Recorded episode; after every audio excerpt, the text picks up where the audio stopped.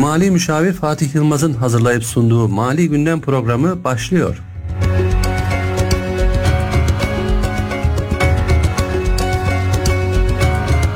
...91.8 Radyo Radar dinleyicileri herkese merhaba. Ben Mali Müşavir Fatih Yılmaz. Bir Mali Gündem programı sizle bu hafta yine birlikteyiz.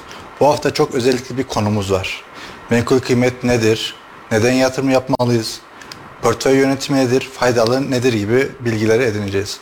Ve bu konuda bize aydınlatacak, sorularımızı cevaplayacak çok değerli bir konuğumuz var. Kayseri Üniversitesi öğretim görevlisi, Üyesi. doktor Emre Baraz hocam. Hoş geldiniz hocam. Hoş bulduk. Teşekkür ederim ben. Nasılsınız Ee, hocam? İyiyim sağ olun. Siz nasılsınız? Bizler deyiz hocam. Allah iyilik versin. Kendimi tanıtayım ben. Kayseri ki. Üniversitesi Uygulama Bilimler Fakültesindeyim. Finans, muhasebe finans bölümündeyim. Finansçıyım. Doktor öğretim üyesiyim. Doktoram da finans alanında e, sermaye yapısı şirketlerin değeri, karlılıkları değeri üzerine gerçekleştirdim.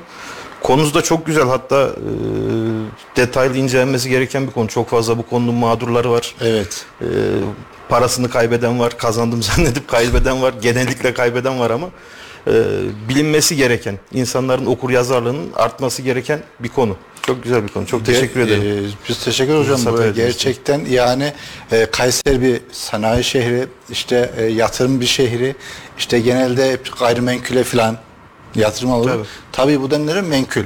Hocam menkul kıymet nedir ve nelerdir? Şimdi Kayseri özelinden de söylediğiniz gibi sermaye birikimi var Kayseri'de. Sermaye birikimi yani para birikimi olduğu zaman bunun yönlendirilmesi gereken bir yer var.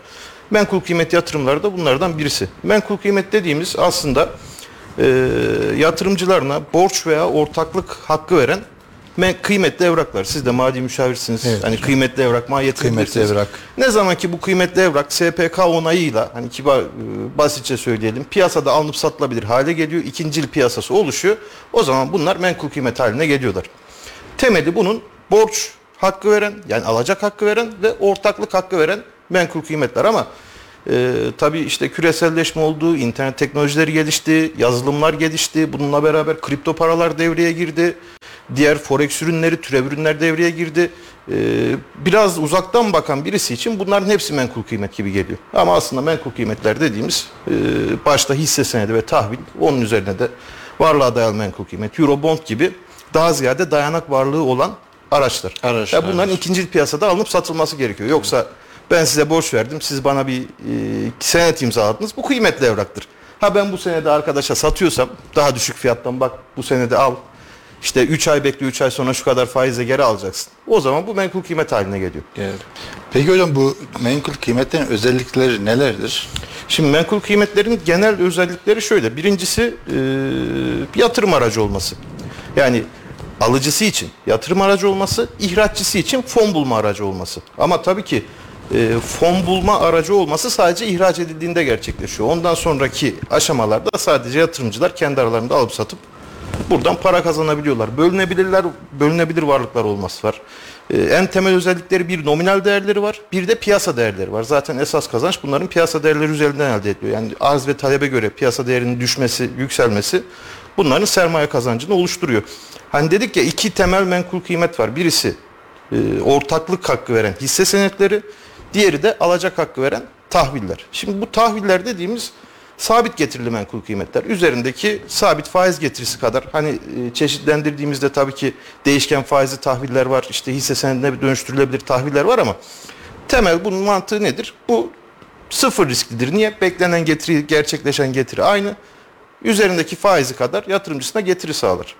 Düşük risklidir. Bir de hisse senetleri var. Hisse senetleri de e, Borsa İstanbul biliyorsunuz borsada alınan satılan yatırımcısına bu alım satımdaki olumlu farktan dolayı e, kar sağlayan bunun adı sermaye kazancı alış ve satış fiyat arasındaki olumlu fark ve e, onun haricinde şirketler bazen kar payı dağıtırlar ortaklarına buradan temettü kazancı sağlayan varlıklar.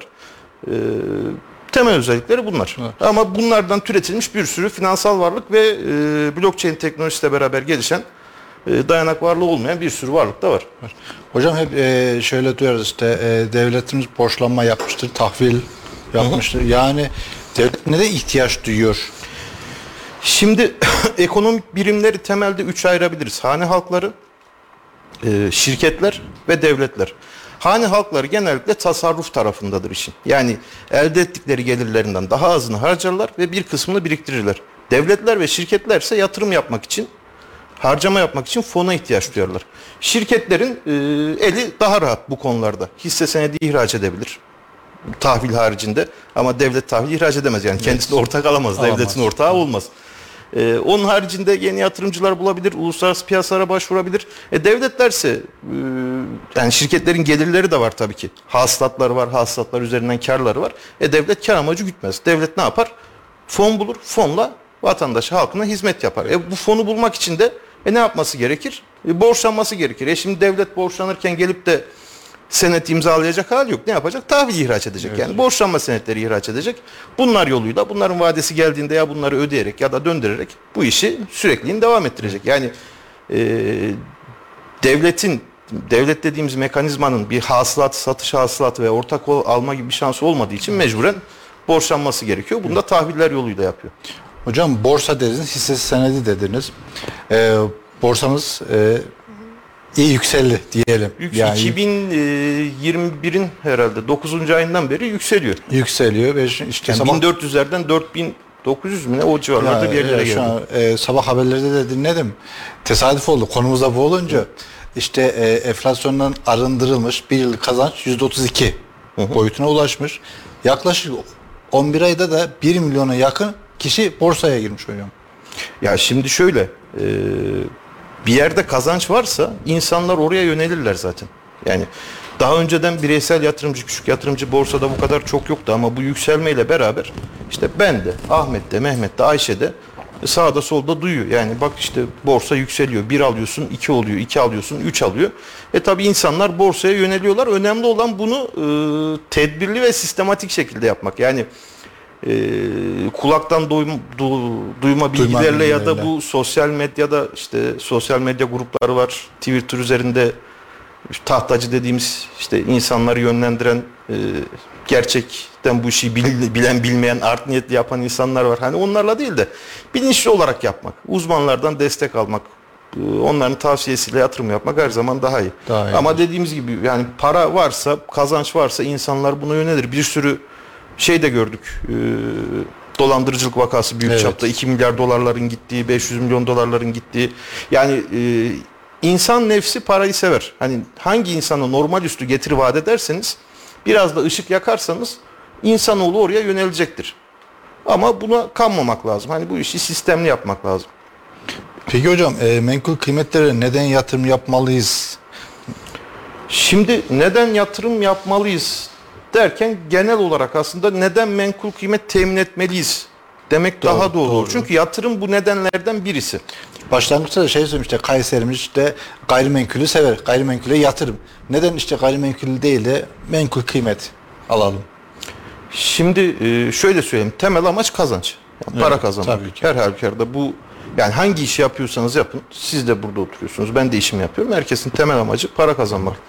Ama menkul kıymet piyasalarında 6-7 tip e, oyuncu var. Menkul kıymet piyasasında faaliyette bulunan, alım satım yapan oyuncular var. Bunlardan ilki yatırımcılar. Yani her hisse senedi alan ya da işte her e, kripto varlık alan e, ya da finansal araç alan yatırımcı değil. Yatırımcı dediğimiz uzun vadede düzenli olarak bu işi sistematik bir şekilde yapan ve kendisine oradan bir uzun vade gelecekte ekstra satın alma gücü sağlamak isteyen insanlar. Mesela ben işte ne diyorum? Diyorum ki emekli olana kadar her ay maaşımın 500 lirasıyla e, şu şu şu belirlediğim hisse senetlerinden alacağım. Ben bir yatırımcıyım. Uzun vadede bu işi yapıyorum. Çok fazla e, oynaklıklara, hareketlere bakmam. Çünkü borsa düşer, yükselir, volatilitesi vardır. Bunlar uzun vadede e, kendilerine refah elde etmek için bu işi yapan kişiler. Yatırımcılar haricinde spekülatörler var. Spekülatörler aslında çoğumuz spekülatörüz. Yani Türkiye'de şu bireysel emekli sistemi çıkana kadar çok Evet. fazla yatırımcı da yoktu. Uzun vadeli iş yapan insan da yoktu. Yani spekülatör ne yapar? E, trend doğrultusunda borsanın gidişatı yönünde anlık fiyat hareketlerinden faydalanmak için kısa süreli alım satım yaparak buradan para kazanma niyetinde olan kişiler. Bunlar daha yüksek riski göze alırlar. Mesela yatırımcılar çok fazla risk sevmezler ama spekülatör daha yüksek riske girer ve anlık fiyat hareketlerinden işte e, fayda sağlamak için alım satım yapar, para kazanır. Başka kim var bors e, finansal piyasalarda? E, çok da tabii teknik detaya boğmayalım ama e, arbitrajcılar var. Arbitrajcılar da hani arbitrajın bir temel mantığı vardır. İşte pirinç İstanbul'da 10 lira, Kayseri'de 15 lira. Ne yaparsınız? İstanbul'dan alırsınız. Kayseri'de satarsınız Satarsın. değil mi? Arbitrajın temel mantığı budur. Finansal piyasalarda da e, şu anda e, iletişim çok hızlı. Yani bir hisse senedi yani bir hisse senedi iki farklı borsada satılıp birinde ucuzsa zaten 3 saniyede o oradan alınıp buraya satılır ve fiyatlar dengelenir. Ama e, ayrı piyasalar haricinde ne yapılabilir arbitrajda?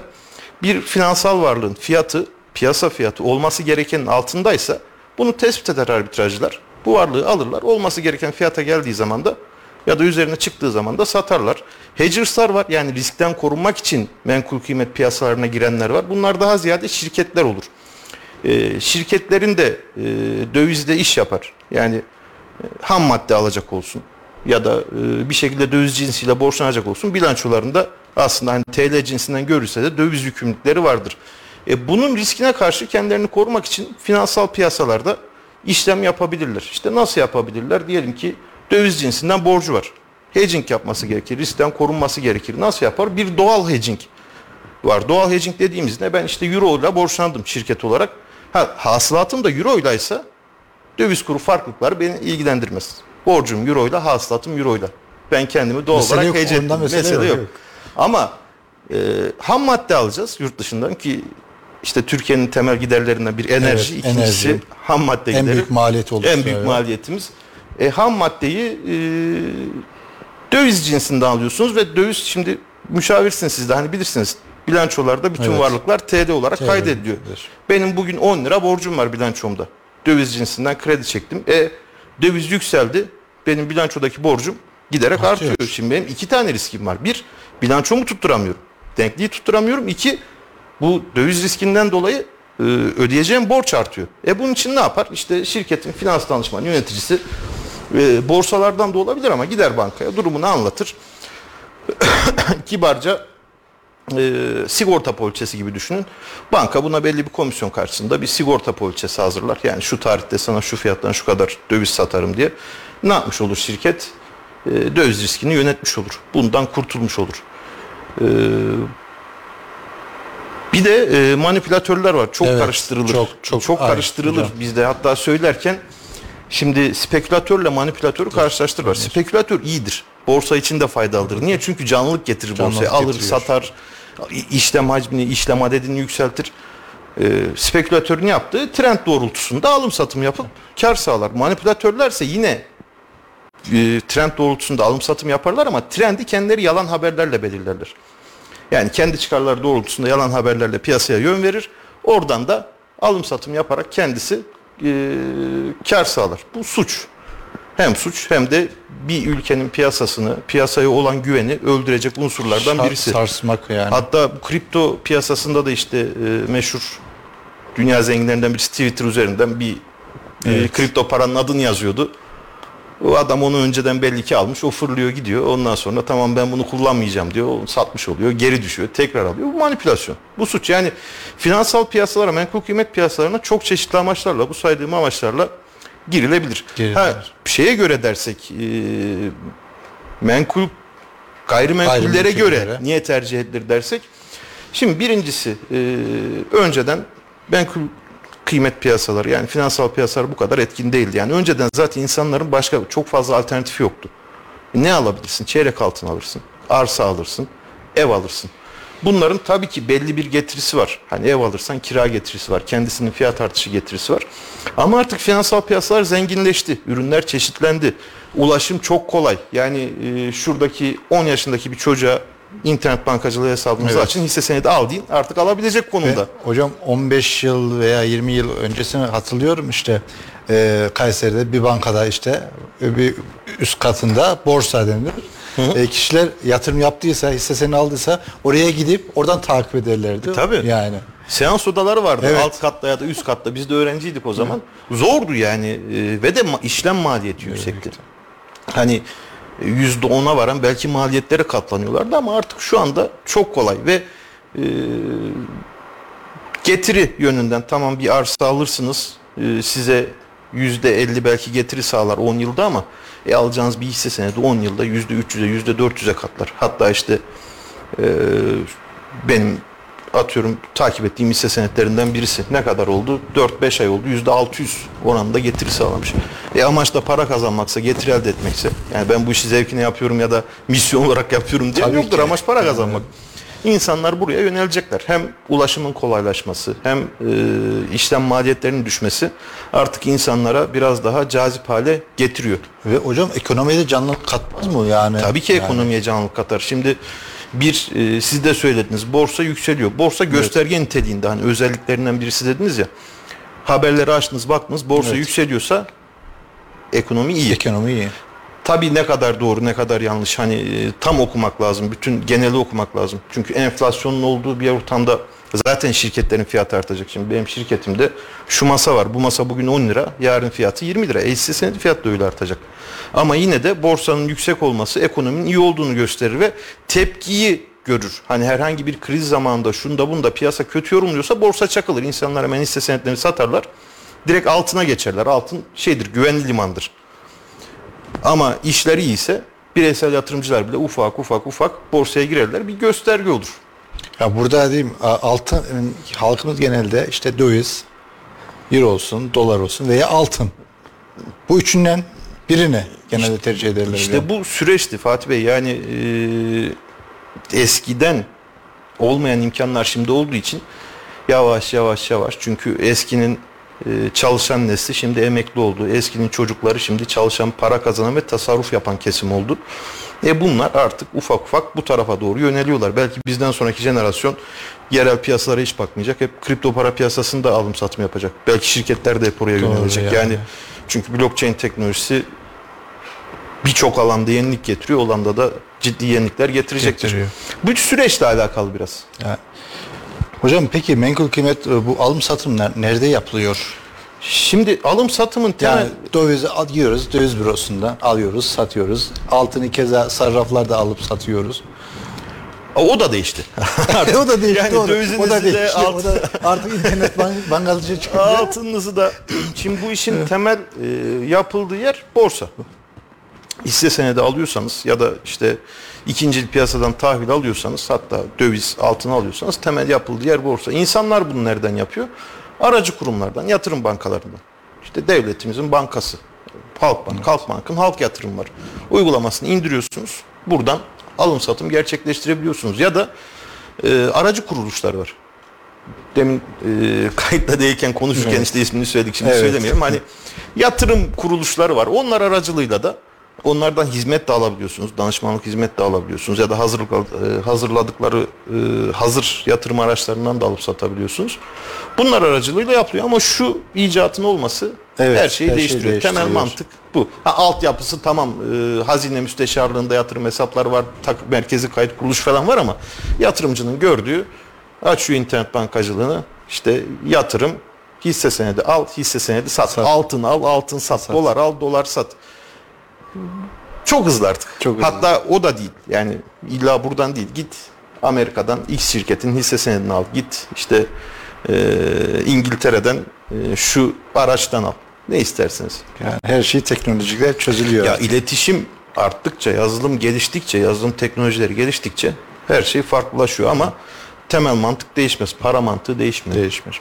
Peki hocam menkul kıymet alım satım yaparken nelere dikkat etmeliyiz? Şimdi e, iki bağlamda değerlendirmek lazım onu. Bir, teknik olarak nelere dikkat ederiz? Teknik olarak dikkat edeceğiniz e, portföy oluştururken de dikkat edilecek bazı unsurlar var. Onlara da portföy konusu gelince değiniriz ama e, komisyonunuz, ödeyeceğiniz komisyon, alım satımını yaptığınız platform bunlar önemli. Yani güvenilir platformlar olması lazım. Ödeyeceğiniz komisyonun çünkü size maliyet bir Evet. komisyon. Yani cebinizden para veriyorsunuz. Bunlara dikkat etmek lazım. Bir diğeri kitaplarda yazmayan kısmı eee, çok insan zarar gördü bundan. Yani bu hisse senedi işinden, VIOP işinden, kaldıraçlı işlemlerden, eee kriptolardan nelere dikkat etmek gerekiyor? Bir, e, bu konuda en azından okur yazarlığımızı artırmak gerekiyor. Bu işte mali tabloyla başlıyor. Yani bir Evet. şirketin mali tablosunu okuyabilmeniz gerekiyor. Ney neyden oluşur? Öz sermayeyi nasıl hesaplarsınız?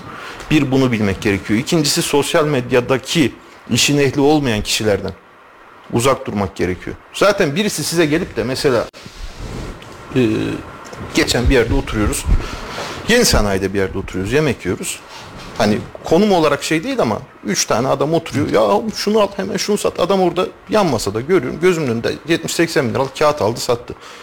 Bir kere bizi, sizi tanımadan birisi size yatırım tavsiyesi veriyorsa çünkü bunun temeli önce bir yatırımcı profilini çıkarmaktır. Kaçın, arkanıza bakmadan kaçın. Neden? Benim risk eşiğimle sizin risk eşiğiniz bir değil.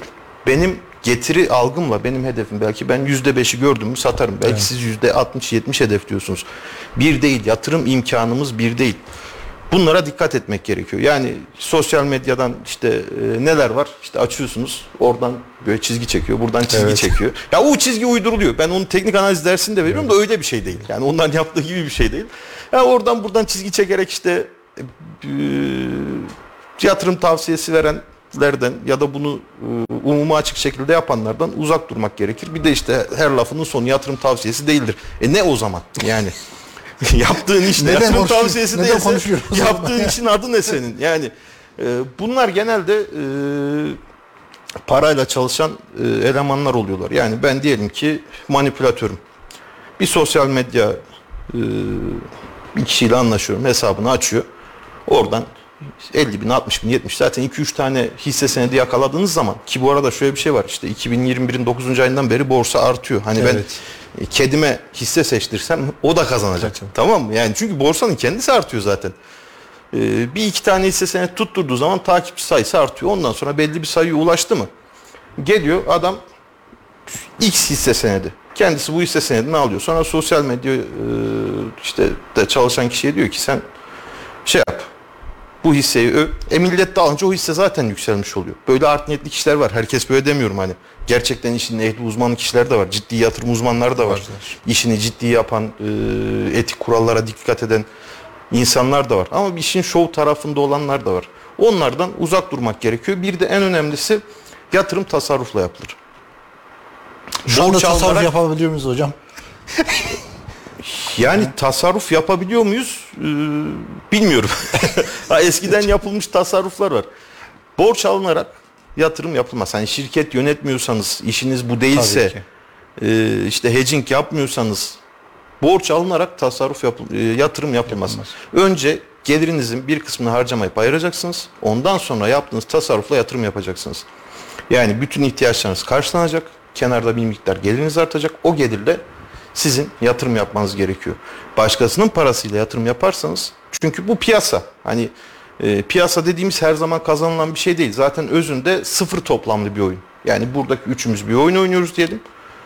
Kazançlarla e, kayıpları topladığınızda sıfır olur. Yani siz 5 kazanıyorsanız ben 3 kaybediyorum. Arkadaş 2 kaybediyor demektir. O yüzden kendi tasarrufunuz, ihtiyacınız olmayan paranın olması lazım. Yani borç almadan Ki panik ki. yapmayasınız, Evet, yanlış kesinlikle. hareketler yapmayasınız. Yani çok görüyoruz ya işte e, kredi çekip yatırım değil. Yani kredi çekip de oyun oynayan diyelim onlar yatırım değil de bu piyasaya giren işte e, arkadaşından borç alan, evini arabasını satan yani senin ev araba temel ihtiyaçların. Birisi barınma, birisi ulaşım ihtiyacı. Bunu karşılamadan senin zaten işin yok burada ama bu e, yanlış yönlendirmeler, kulaktan dolma bilgiler ya da işte görüyor o %50 kar, %300 kar, %500 kar e, değil ama. ya Yani arkadaşım çok iyi kazanmış hemen ben de o arkadaş kimse onun, zaten, onun zaten şey yok, gören yok. Yani tasarruflarla yatırım yapılması gerekiyor. Birinci dikkat edeceğiniz bu. Kaybetseniz bile zaten ihtiyacım olmayan Evet, paraydı. ihtiyacı Hani olmuyor. tabii ki tasarruf da insan kendi e, emeğinden artırdığı bir şey ama hayatından, hayat standartından bir şey eksilmez. İkincisi kulaktan dolma bilgilerden uzak dursunlar. Üçüncüsü de her işin uzmanı var ya. Yani Tabii bankalarda bu işlerin uzmanları var. Onlardan destek alsınlar. Hani ben de demin bahsettim işte X şirketin portföyünü kullanıyorum. Tutup da çok fazla kendim yüksek miktarlarda şey yapmıyorum. Çünkü işin getiri madalyonun bir yüzü risk öbür yüzü. Öbür yüzü. Şimdi riski de biraz yanlış anlıyor insanlar. Risk dediğimiz sadece zarar değildir. Hani beklenen getiri dışındaki her getiri risktir. Yani beklenen getiriyle gerçekleşen getiri arasındaki farktır. Riski bilmeden, kendi risk eşiğinizi bilmeden, kendinizi analiz etmeden de yatırım yapmamanız gerekiyor. Yani işi ehline sormak lazım. Ehline sormak gerekiyor ya da şöyle bir şey var artık çok kolay. Eskisi gibi değil yani. Kütüphaneye gidip kitap aramanıza gerek yok. Evet. İnterneti bu yönüyle kullanın. Açın. Okuyun. Portföy nasıl yapılır? Nasıl yönetilir? Menkul kıymetler nedir? Nelerdir? Mantığı nedir? Finansal tablolar nasıl okunur? Yani e, işte e, oranlar nedir? Basitçe. Yani çok uzman olmasanız bile o konudaki finansal okur yazarlığınızı oturup e, artırıp o şekilde en azından İşte, e, yön yapmak, ya, yön. yapmak gerekiyor, yönlendirmek gerekiyor. Yoksa yani dediğim gibi hani borsa yükselirken, BIST endeks yükselirken zaten herkes kazanıyor. Evet. İstersen hocam e, çok kıymetli bilgiler verdiniz. Bir e, kısa bir reklam arası verelim. Bir soluklanalım. Tabii. Evet 91.8 Radyo Radar dinleyerek kısa bir aradan sonra buradayız. Şimdi reklamlar. Bir imza düşünün. Olduğu her yere değer katan, hayat veren. Hayalleri gerçeğe dönüştürürken memleketin her karış toprağına güçlü projelerin temelini atan bir imza. İlkleri yaşatan aynı imza şimdi sizleri yeni projelerine davet ediyor. Bu imzayı tanıyorsunuz. Çünkü 5 yıldır olduğu her yerde farkını yaşıyorsunuz. En iyisini isteyenler için değeri her geçen gün artan yaşam projeleri Grup Avenir güvencesiyle Yozgat ve Kayseri'de. Bu ülkenin çok derdi var. Ama artık devası da var. Deva Partisi Ali Babacan liderliğinde uzman kadrolarıyla her alandaki çözümleriyle Türkiye'nin tüm dertlerine deva olmak için hazır. Kazanan Türkiye olsun, oylar deva olsun. Deva Partisi. Sen de hayatın dolu dolu tat Aç bir meysu dolu dolu hayat Sen de hayatın dolu dolu tat Aç bir meysu dolu dolu hayat Tekden Hastaneleri bilgilendiriyor. Meme kanserinden erken teşhisle kurtulmak mümkündür. Hiçbir yakınma olmasa bile 20-40 yaş arası kadınların 2 yılda bir kez, 40 yaş üzeri kadınların yılda bir kez meme muayenesi olması önerilmektedir. Tekden Hastaneleri bilgilendirdi. Ve kırtasiye ihtiyaçlarınızın hepsi uygun fiyatlarla Vizyon Kitap Evi'nde. İlk öğretim ders kitapları, AYT, TYT hazırlık kitapları, güncel kitaplar, dünya klasikleri, çeşit çeşit kırtasiye ürünleri ve çok daha fazlası Vizyon Kitap Evi'nde. Vizyon Kitap Evi, Meysu Outlet'te.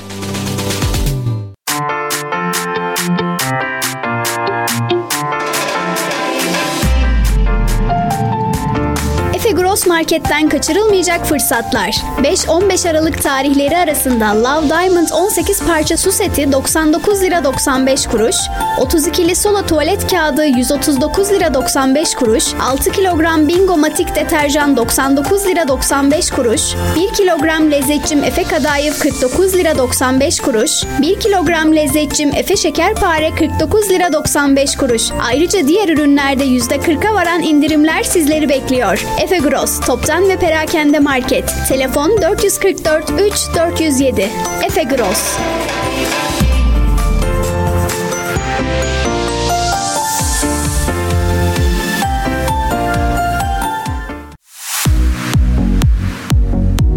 Bu şehrin markası Şehzade Grup 25. yılını kutluyor.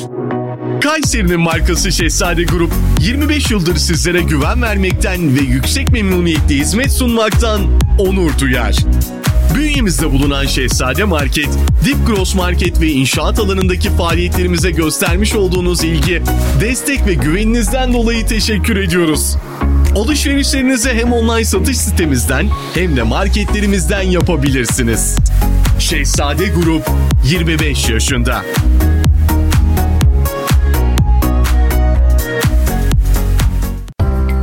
Neotek, kurumsal çözümler. Binalarınız için merkezi uydu sistemleri, görüntülü diyafon, işletmeleriniz için güvenlik kamerası, hırsız alarm sistemleri. Gözünüz arkada kalmasın. Adres Sahabiye Mahallesi, Örnek İş Merkezi, Kat 4, numara 404. Telefon 0352 220 44 33.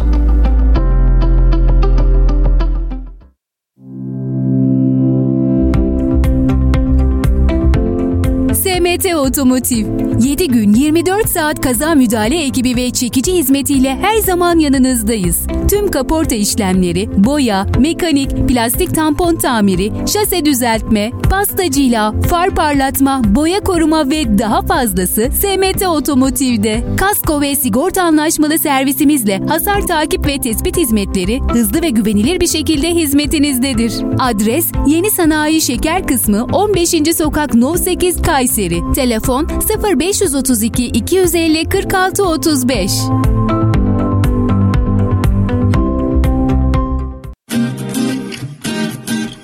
Philips, Tefal, Fakir, Arzum, Kenwood ve Fister markalı ürünleri direkt fabrika satış mağazası olan Profilo Kumsmol AVM'den alıyorum. Neden mi? Çünkü fabrikanın sağlamış olduğu indirimler, kampanyalar, hediye çekleri ve hediye ürünleri fabrika satış mağazası Profilo Kumsmol AVM'de. Oh be! Profilo varmış. Oh oh! Oh oh! Reklamları dinlediniz.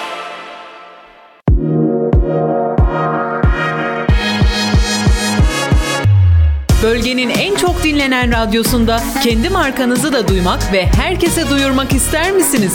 Markanıza değer katmak için bizi arayın. Radyo Radar reklam attı. 0539 370 91 80.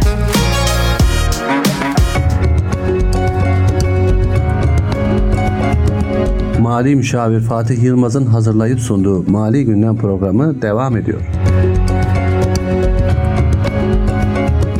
91.8 radyoda dinleyecek. Tekrar kaldığımız yerden devam ediyoruz. Evet hocam. Menkul kıymet alım satım kararını neye göre vermeliyiz ki?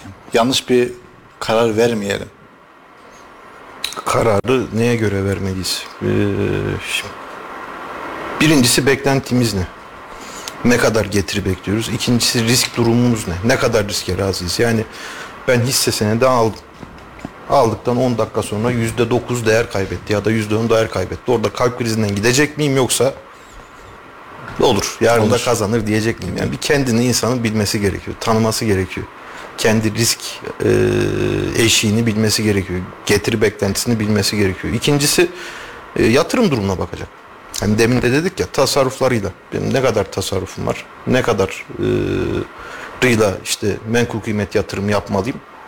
Bu parayı ne kadar sürede, hangi vadede bana lazım olacak? Çünkü tasarruflar da kullanılıyor. Yani Evet. e, biriktirip ev alıyorsunuz, araba alıyorsunuz. İlelebet yastığının altında saklamıyorsunuz ya da banka hesabınızda saklamıyorsunuz. Onun haricinde neye göre karar vermesi gerekir? Yine dediğimiz uzmanlardan görüş alma. Bu da çok zor bir şey değil. Yani hangi bankanın internet sitesine girseniz orada e, hisselerle ilgili yorumlar var, e, yapılan analizler var. Onlara bakarak ya da işte tasarrufunuzun büyüklüğüne göre bir uzman hizmeti alarak e, menkul kıymetlerle ilgili karar verebilirsiniz. Tabii okur yazarlığınızı artırırsanız neyi var bunun? İşte bazı teknik boyutları var. Grafiklerini okuyabilirsiniz. Fiyat kazanç oranı, piyasa değeri, defter değeri oranı gibi oranlara bakabilirsiniz.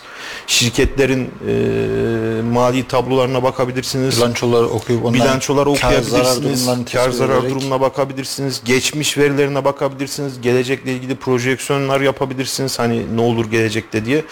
Şeye de dikkat etmek gerekiyor. Bazı şirketler var ki mer- merdiven altı gibi yani hiçbir varlığı yok. Hiçbir şey yok. Şirket borsaya girmiş yani nasıl olmuş bir şekilde girilmiş artık. Satılıyor ya da fiyatı bakıyorsun olması gereken çok üstünde. Ha, Bu menkul kıymet alım satım da biraz şey gibi. Nasıl araba alıp satıyorsan ya da işte bir şeyler alıp satıyorsan o da öyle. Ucuzunu alacaksın. Pahalanca satacaksın. Neye dikkat etmene gerekiyor? Bir, ucuz mu? İki, bu aldığın ucuz ürün pahalanacak mı? O işi biraz daha teknik boyuta giriyor ondan sonra. Ama en azından bir temel finansal okuryazarlık olması gerekiyor. Finansal piyasalar okuyup yazmak gerekiyor ve finansal tabloları yani bir şirketi baktın, beğendin, işte sosyal medyadan baktın hiç fark etmez. En azından aç. Bizde kamuoyu aydınlatma platformu diye bir şey var. Evet. Kap. Şirketlerin bütün bilgileri orada yayınlanıyor. Finansal tablolar orada yayınlanıyor. Aç. En azından bir hani detaylı bilanço okumayı bilmiyorsan da aktif nedir, pasif nedir, dönem varlık, duran varlık nedir, işte yabancı kaynak nedir, öz kaynak nedir, bunları bil, ödenmiş sermaye nedir? Bir bilançosuna bak, bir gelir tablosunu oku, geçmiş yıllarla karşılaştır, ona göre karar ver. Ee, ya da hizmet al. Hizmet. En doğrusu yani hizmet Ama al. e, kulaktan dolma bilgiyle hareket etmek. Kesinlikle. Para zor kazanılıyor. Kolay değil. Yani demek ki alım satım yapanlar kendilerini korumak için bu söylediklerinizi yapmalıdırlar hocam. Çünkü biliyoruz ki bir kripto para çıkmıştı ortaya. Yani bu denle çok intihar vatan kişiler, intihar eden kişiler olmuştu. Maalesef. Ya, Burada da bir şey dolmuşa mı bindirdiler hocam yani? Tabiri caizse şimdi- bu kripto, kripto parada özellikle. Şimdi şöyle kripto para e, blockchain teknolojisine dayalı bir ürün. Şimdi blockchain teknolojisi çok geniş kapsamlı bir şey. Yani e, merkeziyetsiz bir teknoloji. Onu da birazdan bahsedeyim. Merkeziyetsiz deyince kripto parayı da merkeziyetsiz gibi anlıyorlar. Öyle bir şey değil. Merkeziyetsiz bir teknoloji, kayıt teknolojisi. Hatta Çin'de e, işte bu noter işleriyle ilgili bazı davalarda bu blockchain teknolojisi insan yerine geçmeye başladı. Kripto para bunun ürünlerinden birisi.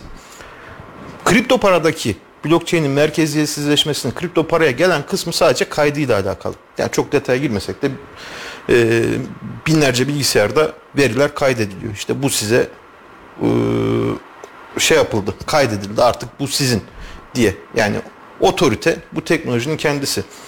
E, kripto para bir e, merkeziyetsiz kaydı olan teknoloji ama merkeziyetsiz deyince insanlar şeyi zannediyor. Tamamen piyasa koşullarında fiyatlanan e, hiç kimsenin manipülatif hareketler yapamadığı teknoloji gibi diye düşünüyor. Öyle bir şey yok. Gördük. Hani bir Twitter Twitter'da Evet, atılan bir evet, tweetle bir kripto para birimi tepelere çıkarılıp sonra başka bir tweetle tekrardan dibe indirilebiliyor. E o arada da insanların elinde ne var ne yoksa ya elindeki varlıklar 3 katına çıkıyor ya sıfıra iniyor. Sıfıra iniyor. Ee, ki bir pandemi girdi biliyorsunuz insanlar eve e, mecbur kaldı evlere kapandılar. E o arada da eve kapandığında ne yaparsın? Kitap okursun, televizyon izlersin, internet bilgisayar başındasın. Tabii ki insanlar bilgisayar başında işte yine e, normal medyadan, sosyal medyadan, haberlerden bunu duyanlar ve de bu konu hakkında çok fazla fikri olmayıp da normal üstü kazanca biraz fazla aldananlar bu işe yöneldi. Ve bilmediğin bir hangi işi yani bilmediğin hangi işi yaparsan yap kaybedersin. Böyledir. Çok şansın yoksa bir işi bilmeden yapıyorsan kaybedersin. Uzman olmadan yaptıkları için de çok fazla kaybeden oldu. Yani ve demin söyledik ya hani ne yapıyorsanız, ne alıp ne satıyorsanız tasarrufunuzla yapın. O işin Evet. taciri değilseniz. Yani ben kitap ticareti yapıyorsam kitabı tasarruflu almam zaten sermayemle alırım. Ama bu yatırım işinde tasarruflarıyla değil de evini satan, arabasını satan, borç alan, kredi çeken e, kayıplarınızı tolere edebilmeniz gerekiyor. Tolere edemedikleri yerde de insanlar bunalıma giriyorlar. Yani her ekonomik olayın bir sosyal yansıması vardır. Ve bunun sosyal yansıması da intihar vakaları işte eşlerin birbirinden ayrılması, Ayrılması, aile düzeninin aile bozulması gibi bunlar çok çok önemli kavramlar. Yani sosyal Evet. ekonomik şeyi de bozuyor hocam yani. Ya tabii her ekonomik olayın sosyal yansıması Yansıması vardır. var. Bu da bu şekilde yansıdı. Ee, ve de o pandemi de biraz tuzu biber oldu. Hani eve bilgisayarın başına odaklanınca ki e, işi dışarıda olan o arada gelir elde edemeyen bir sürü insan oldu. Panikleyen insanlar oldu. Ben ne kazanacağım, ne yiyeceğim, Evet. ne içeceğim diye. Tabii bu olumsuzluklar e, bu tip şeylere sebep oldu ama inşallah tekrarlanmasa. Bununla birlikte dolandırıcılıklar da oldu. Pandemiye hiç bağlamayalım. Evet, yani evet, evet. e, ne diyelim e, normal üstü getiri dedik ya hani buna aldanıp da e, o bak şu yüzde elli veriyor şu yüzde altmış veriyor bu yumurta veriyor bu şunu veriyor bunu veriyor hemen Ferrari'ye biniyorsun diye e, buraya kapılıp buraya paralarını kaptıranlar da oldu ya yok hani böyle bir şey yok kazanç türü yok. Kazanç yok. Yani sos- siz de görüyorsunuzdur ha videolar var işte 1 lirasını koyuyor 5 Evet, geliyor evet. 5'i koyuyor 10 geliyor işte telefonuyla beraber veriyor bir sürü şey geliyor sonra bir daha koyuyor hepsi gidiyor. Hepsi gidiyor. Aslında bu biraz öyle. Bir de o kriptoda şimdi ne olursa olsun hisse senedi menkul kıymet piyasasının dayanak varlığı var. Mesela X şirketin hisse senedini aldım. Bu ne demektir? O şirketin e, bilançosunun varlıkları üzerinde ve varlıkların oluşturduğu nakit akımları üzerinde ortaklık hakkım var. Güzel. Şirketi görebiliyorsun. Elle tutulur, gözle görülür. Masası, sandalyesi var. Ama bütün kripto paralar için ya da tokenlar için aynı şeyi söyleyemeyiz. Dayanak varlık yoksa Yok. ha belki ben eski kafalıyım biraz bilmiyorum ama şey e, risk çok yüksek demek. Belirsizlik risk değil. Belirsizlik, ayrı bir Belirsizlik, kavram. Belirsizlik, belirsizlik, çok belirsizlik yüksek demektir. Yani belirsizliğin olduğu yerde de e, iş biraz Ya. kumara dönüyor gibi geliyor yani. Ee, tavan da yapabiliriz. Abi Tavan tabii ki tavan da sıfırda, yapabilirsin, e, taban da yapabilirsin ve piyasayla hocam yani. ilgili unutulmaması gereken bir şey. Sıfır toplamlı oyun piyasa. Yani 3 kişinin kazançları ve burada 3 kişiysek kayıpların toplamı sıfır. Sen kazanıyorsan birisi kaybediyor, sen kaybediyorsan birisi kazanıyor. Ve e, o varlığın büyük çoğunluğu kimin elindeyse illaki hani balina köpek balığı dedikleri kazançlar oraya gidecek. Oraya gidecektir. Yani iki kere iki dört. Evet şey dedik işte danışmanlık dedik şey dedik hocam. Portföy yönetimi nedir hocam? Şimdi portföy yönetimi e, temelde bütün yumurtaları aynı sepete Evet, koymamak. Tamam mı? Yani sepetlerden birinin dibi delinirse bütün yumurtalar elinden gitmesin diye yumurtalarını sepetler arasında dağıtmak. E, biraz daha temeline inersek risk ve getiri dengesi oluşturmak ve kişinin tasarruflarını veya yatırım yapacağı tutarı belli finansal enstrümanlar içerisinde menkul kıymetler veya dediğimiz kriptolar hani onlar da öcü değil tabii ki onlara da yatırım yapılır. Ama bunlar arasında döviz, maden, emtia bunun içine hani arpa, buğday e, varlıklarını bile onlara dayalı varlıkları bile koyabilirsiniz. Bunlar arasında varlıklarınızı dağıtmak ve risk getiri dengesi oluşturarak en nihayetinde e, ya riskinizi sabit tutup getirinizi artıracaksınız ya getirinizi sabit tutup riskinizi düşüreceksiniz. Bu şekilde e, varlıklarınızı yönetmek, portföy yönetimi işi. Peki portföy yöneticisi ve yönetmeni ne demek hocam? Şimdi portföy yöneticisi de hani bu demin söylediğimiz işlemler e, hepsi uzmanlık gerektiriyor. Hatta şöyle söyleyelim. Artık neredeyse sektör uzmanı var. Mesela maden sektörünün menkul kıymet piyasasında uzmanı ayrı, turizm sektörünün uzmanı aynı, ayrı. İşte ülkelerdeki piyasalara göre uzmanlar ayrı, altının uzmanı ayrı, gümüşün uzmanı ayrı. E, ve bu uzmanlar bir araya gelerek insanların varlıklarını yönetiyorlar. Tabi bedava yapmıyorlar. Belli Tabii bir ki. komisyon veriyorsun. Ee, bu komisyon karşında sizin varlıklarınızı, tasarruflarınızı sizin adınıza yönetiyorlar. Hem değerini koruyorlar. Çünkü enflasyon diye bir mefhum var ortada. Yani enflasyon kişilerin e, servetlerinin azalması demektir. Size hem enflasyona karşı koruyorlar hem de değerinizi satın alma gücünüzü de artırıyorlar. Bu işi yapımı e, portföy yönetimi. Çok çeşitli yapılıyor. Yani e, kolektif yatırım, hani yatırım ortaklıkları var. Evet. E, bankaların kendi hazırladıkları fonlar var. Diğer aracı kuruluşların fonları var ya da bireysel danışmanlar var. Bu şekilde yapılabiliyor. Peki hocam portföy yönetimi süreci nedir yani bu süreç? Şimdi süreci nedir? Sürecin birinci aşaması yatırımcıyı tanımadır. Yani portföy yönetimi sürecini siz profesyonel bir hizmet alacaksanız ya da kendi kendinize bu işi yapacaksanız kendinizi tanıyacaksınız. Bir, yatırımcıyı tanınacak. Demin de bahsettiğim gibi risk eşiğine, getiri beklentisine, yatırım vadesine, yatırım imkanı ne? Bunların bilinmesi gerekiyor. Davranışı ne? Yani 3 kuruş kaybetti ya da %3 kaybettiğinde panik mi oluyor? Yoksa işte o zaman ne olur? Çok düşük riskli varlıklara yönlendirilir. Düşük risk temelde yani kabaca bakarsak düşük getiri demektir. Yok genç ruhlu birisi mi hani riski seven birisi mi o zaman yüksek riskli varlıklara yönelebilir. Yüksek getiri elde etme olasılığı daha da artar. Yatırımcıyı tanıdık. Döndük bu sefer yatırımcı sizsiniz. Oturuyorsunuz ekonomiye. Diyelim ki hisse senedi yatırım yapacağız. Ekonominin genel gidişatına bakacağız. Ekonomi iyi mi kötü mü? Mesela kötü giden bir ekonomide siz dükkan açar mısınız? Açmaz Açmaz. tabii ki. Aynı şekilde dükkanların ortaklıklarını da almazsınız. Ekonomi iyi ise tamam evet o zaman e, riskli varlıklara yani hisse senetlerine yatırım yaparız. Yok ekonomi kötüyse düşük riskli varlıklara tahvil gibi işte sabit getirili varlıklara yatırım yaparız. Ekonomiyi belirledik. Ekonomide iyi gidiyor. Döndük sektöre, sektör analizi. Hangi sektörde yatırım yapacaksınız ya da hangi sektörlerde yatırım yapacaksınız? Maden, bilişim, e, kimya, ilaç, e, bir sürü sektör var. Hani BIST'in sayfasına girdiğinizde sektörleri görebiliyorsunuz. Sağlık, imalat sanayi, gıda sayabiliriz, ulaşım. Yani ne olur? Mesela e, yazın turizm sektörüne yatırım yaparsın. Değil mi? Yaz Evet, gelmeye. ya- yaz E, gelmek çünkü yazın onlar işleri açılacak. E, pandemi zamanı ne oldu? Ulaşım sektörü, e, büyük şirketler, e, ulaşımla uğraşan şirketler Sağlık, zarar etti. sağlık, sektörü sektörü- arttı. Hatta şöyle de bir söylenti çıktı. Gates işte e, pandemi süreci başlamadan önce işte sağlık sektörüne yatırım yapıldı diye de Ya şeyler. söylentiden ziyade onları hani kaynağına girip araştırdığınızda doğru olduğunu da görüyorsunuz. Ne diyelim o adamların yatacak yeri yok da. Hani e, işte isim vermeden söyleyeyim o tip insanların yatacak yeri yok ama e, sektörü de analiz ettiniz döndünüz firmaya. Sektör bir sektörün içinde bir sürü firma var. Firmaları birbiriyle kıyaslayarak ya da tek başına analiz etmeniz lazım. Nasıl analiz edeceksiniz?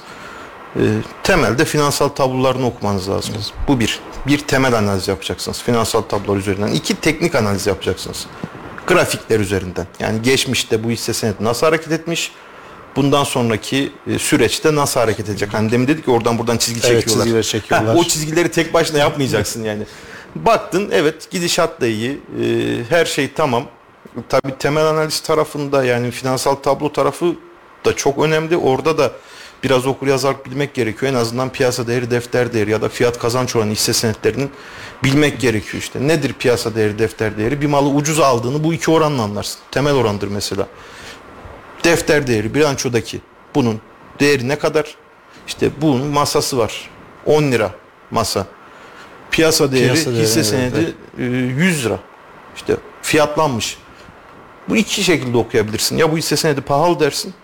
Ben bunu almam. Ya da bu hisse senedi yöneticisi çok başarılı. Piyasa değerini şirketin yükseltmiş. Bunda iyi gelecek var. Alırım. Ya da ben uzun vadede bekleyeceğim. O zaman yükseği tercih ederim. Yok ben kısa süreli alım satım yapacağım. Ucuz malı yönelirim. Yani bir e, şey yapmak gerekiyor. Nedir onun adı? Temel analiz yapmak gerekiyor. Öz kaynağına bakmak gerekiyor. İşte bilançonun öz kaynağı kalemi. Bütün varlıklardan bütün borçlarını çıkar. Sana bir şey çıktı. İşte öz kaynak çıktı. kaynağı çıktı ya. E, orada da yine temel bir yapıyı bilmek gerekiyor en azından. İşte varlıklar ve borçları bir kefeye koydun. Hani bütün varlıklardan borçları çıkardın ama borçlar sabit rakamlardır genelde.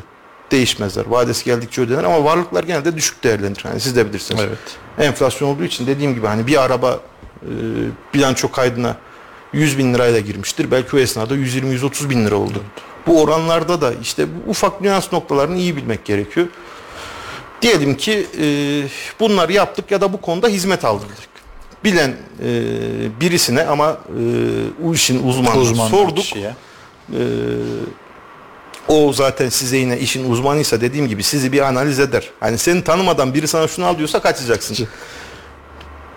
Ülke ekonomisi iyi, sektör iyi, şirketleri belirledin. Üçüncü aşamayı bitirdin. Dördüncü aşamada portföyünü oluşturuyorsun. Varlıklarını alıyorsun. Tabii sadece şirket üzerinden gitmemek lazım. Bunun içerisine gümüş de koyabilirsiniz, altın da koyabilirsiniz, işte kripto varlık da koyabilirsiniz. Sonuçta portföy oluşturdunuz. Artık işin yönetim kısmına geldi. Burada da performans değerlendirmesi. Portföyler dinamik e, yapıdadır. Yani e, gidişata göre tamam siz e, hani diyelim ki turizm sektöründen koydunuz orada işleri iyi gidiyordu. Pandemi çıktı. Turizm sektörü çöküyor. E, ne yapacaksınız? E, onu değiştireceksiniz. Zararınızı daha yükseğe çıkarmadan, daha fazla zarar etmeden bunu değiştirip portföyünüzü dinamik bir yapıda takip etmeniz gerekiyor. Yani ne yaptık? Kendimizi tanıdık ya da yatırımcıyı Yatırım tanıdık. tanıdık. Ee, ekonomiyi yani makrodan mikroya doğru gittik. Genel ekonomi, sektör, e, şirketleri Piyasa şartlarına analiz ettik. Piyasayı okuduk. Piyasa iyi, kötü, tamam yatırım yapılır, yapılmaz. Zaten düşen bir trendte diyelim ki hisse senedi yatırım çok mantıklı değil. Ha uzun vadeli yatırımcıysan ben 20 yıl dokunmayacağım diyorsan kendi ilkem var. Her ay demin dedim ya maaşımdan 500 lira Evet. kalacağım. O ayrı bir mevzu. Portföyünü oluşturdun. Portföyünde performans takibi yaptın. Sonra da gerekli revizyonları yaparak portföyünü yönettin. Tabi bu işlerin e, şey boyutu daha fazla. Yani teknik, Teknik detay boyutları. boyutu daha fazla. Ama yine bireysel yatırımcı olarak da yapıyorsanız bir portföysüz iş yapmayın. İki en azından bu beş basit aşamayı e, temel olarak alıp o şekilde değerlendirebilirsiniz. Evet hocam programın sonuna doğru yaklaştık. Ee, gerçekten çok değerli bilgiler verdiniz. Ee, bizi dinleyenlere, takip eden izleyicilerimize. Gerçekten yani e, bir birikintimiz varsa bunu işte götürüp de e, gözü kara olarak bir yere yatırmamamız gerekiyor. Yani- Çünkü, e, el, eldeki işte e, hep e, şeyimiz deyim vardı işte e, pirince giderken evdeki bulgurdan olmayalım. Olmamak gerekiyor. Olmamak Aynen öyle. gerekiyor. Ee, bizim sorularımız bu kadar hocam. Sizin eklemek istedikleriniz varsa Yani e, hani dedim ya bilmediğin hangi işi yaparsan yap zarar edersin. Yani araba tamirinden anlamıyorsan kaputu açarsan bozarsın. E, okur yazarlığın yüksek değilse kulaktan dolma bilgilerle bu işe giriyorsan illaki. Ha bugün kar edersin. Evet. Yarın da kar edersin. Niye? İşte 2021'in 9. ayından beri borsa yükseliyor. Hani Yükseliyor. yanlış hatırlamıyorsam 1400'lerden şimdi 4000 küsürlere geldi. Yani 5000'i Aynı tarihten hocam beri de kripto piyasası düşüyor. Düşüyor. İşte 60 binlerden 18 bin 16 bin mi 18 bin mi o civarlara geldi. Hani borsa bazında gidelim. Yani şu anda dedim ya evdeki kediye seçtirsen hisse senedi birazcık şansı varsa zaten sana kar Kazan- ettirecek kazandırır, kazandırır. kazandıracak hisse ya da hiçbir şey bilmiyorsan BIST 100'den BIST 50'den e, yani belirli endekslerdeki hisselerden alırsan kazanırsın ama e, bir portföy yapmadan yani e, hatta baştan başlayalım bir tasarrufla yatırım yapılır. Evet. Borç alınarak başkasının parasıyla ya da yatırım yapılmaz. İkincisi portföy yapmadan yatırım yapılmaz. Eldeki bütün varlıklar yani kumar oynanmaz. Öyle diyelim. Kırmızı yedi olmaz. Bu iş öyle bir şey değil. Ee, çünkü dönüşü var. Ne oldu? Dolar çıkıyordu. Herkes dolar alıyor Evet. alıyor. Bir anda bir düşüyor. Düşüyor. Alır çıkarken herkes kar ediyor. Ya on, hocam 19-20'lerden işte 11'lere düşmüş. Ya bir E, gece düştü yani. E, ne oldu o arada bir borç alıp kredi Evet. çekip gece internet bankacılığından Evet. İşlem yapıp alıp yani kapanana kadar alım satım yapan da oldu. Dünyanın zararını eden de oldu. Ya bu işte hani e, bu kadar şey değil. Ve de basit. Hani bu konudaki okur yazarlığı artırmak da basit ya. Açın sosyal medya platformlarını. O yine diyorum e, yatırım tavsiyesi değildirler değil. Hani bu işin nasıl yapıldığını anlatan videolar da var. Nasıl yapılır? Nasıl değerlendirilir? Mali tablo nasıl okunur? Belli standart oranlar nasıl okunur? Nasıl değerlendirilir? Ya da siz kimsiniz? Siz yatırımcı mısınız? Spekülatör müsünüz? Ne için buradasınız? Ee, bunlara bakarak e, insanlar kendini geliştirebilir ve e, hani arada da söyledik ya kayıp e, ekonomimizin kaybı. En basitinden hocam biz mali müşavir olarak 3 ayda bir defter kapatıyoruz yani. İşte 3 aylık boyunca o şirketin kar zararı çıkıyor. E tabi. Yani kar zarar durumu ne alemde? Hadi kara baktın. Bir, bir tık ileri gidebilirsin. Ne kadar sermayeyle bu karı yapmış? Yani 1 milyon sermaye kullanıp 10 bin lira kar etmiş bir şirket biri 10 bin lira kullanıp 10 bin lira kar Evet, kar etmiş. Yani ne kadar etkin kullanmış, ne kadar verimli kullanmış. Hani bu konuda kendini geliştirmek çok kolay. Özellikle bu dediğim gibi internetin yaygınlaşması, bilgilerin, e-kitapların internete yüklenmesinden sonra kolay. Ee, yani bilmeden yapmamak gerekiyor Yapmamak yatırımları ve de e, en önemlisi normal üstü getiriye kanmamak gerekiyor. Evet. Yani onun peşinde giderseniz kaybedebilirsiniz. O da yazık olur. Hocam çok teşekkür ederiz verdiğiniz bilgiler için. Ben teşekkür Bize ederim. konuk olduğunuz için yoğun bir programımızda yine inşallah e, diğer haftalarda da tekrardan konuk etmek isteriz hocam. İnşallah. Evet 91.8 Radyo Radar dinleyici. Bu haftalık bize verilen süre burada tamamlandı. Gerçekten çok hocam Demir hocam değerli bilgiler verdi. Menkul kıymet yatırımı anlamında. Sizlere de faydalı olabildiysek ne mutlu. Haftaya farklı bir konuyla, farklı bir konukla sizlerle buluşmak dileğiyle. Hoşçakalın. Mali müşavir Fatih Yılmaz'ın hazırlayıp sunduğu Mali Gündem programı sona erdi.